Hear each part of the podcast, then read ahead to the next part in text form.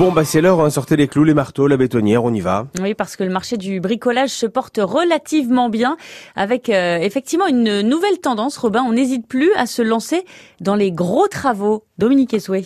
C'est ce que montrent les chiffres du bilan de la Fédération du bricolage. L'an dernier, on a dépensé 26 milliards d'euros dans les différentes enseignes, à comparer avec les 9 milliards qu'on a consacrés au jardin. Un budget en très légère hausse par rapport à l'année précédente, qui s'explique en partie par le dynamisme de l'immobilier. L'an dernier a connu un record des ventes de logements anciens et visiblement les acquéreurs n'ont pas rechigné devant les travaux. Les trois quarts de ces achats sont faits dans les grandes surfaces spécialisées. Le roi Merlin domine largement le secteur avec 36% de part de marché, suivi de Castorama 15%, Brico Dépôt 14% et Brico Marché 9%. Et donc les particuliers ont fait de gros travaux. Effectivement, l'an dernier, ils ont donné la priorité aux travaux lourds, à en croire les chiffres de vente par rayon. Les ventes d'outillage et de machines sont en comme le matériel de chantier, les panneaux et les planches en bois, les produits de charpente et de toiture et les canalisations. Alors les Français ont d'abord fait des travaux pour améliorer l'isolation et le confort thermique de leur logement.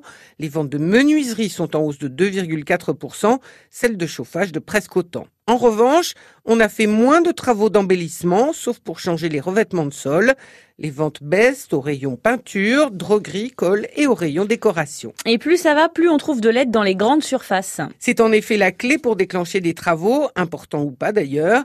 Un sondage IFOP réalisé l'an dernier pour le site Frisbees montrait que un tiers des Français avaient renoncé à faire des travaux faute de savoir comment s'y prendre. Du coup, les enseignes de bricolage ont maintenant noué des partenariats plus ou moins étroits avec des plateformes qui proposent les services de bricoleurs plus ou moins professionnels. Le roi Merlin s'appuie sur Frisbees depuis 4 ans, Brico Marché sur Youpi Jobs, Castorama s'est associé avec Need Help, comme Brico Dépôt qui appartient au même groupe, et très souvent, les assureurs apportent leur caution à ces travaux. Selon la Fédération française du bâtiment, ces plateformes réalisent aujourd'hui 11% des petits travaux, des travaux en général trop peu importants pour intéresser une entreprise. Et Minute Conso à retrouver euh, comme tous les matins sur notre site internet francebleu.fr.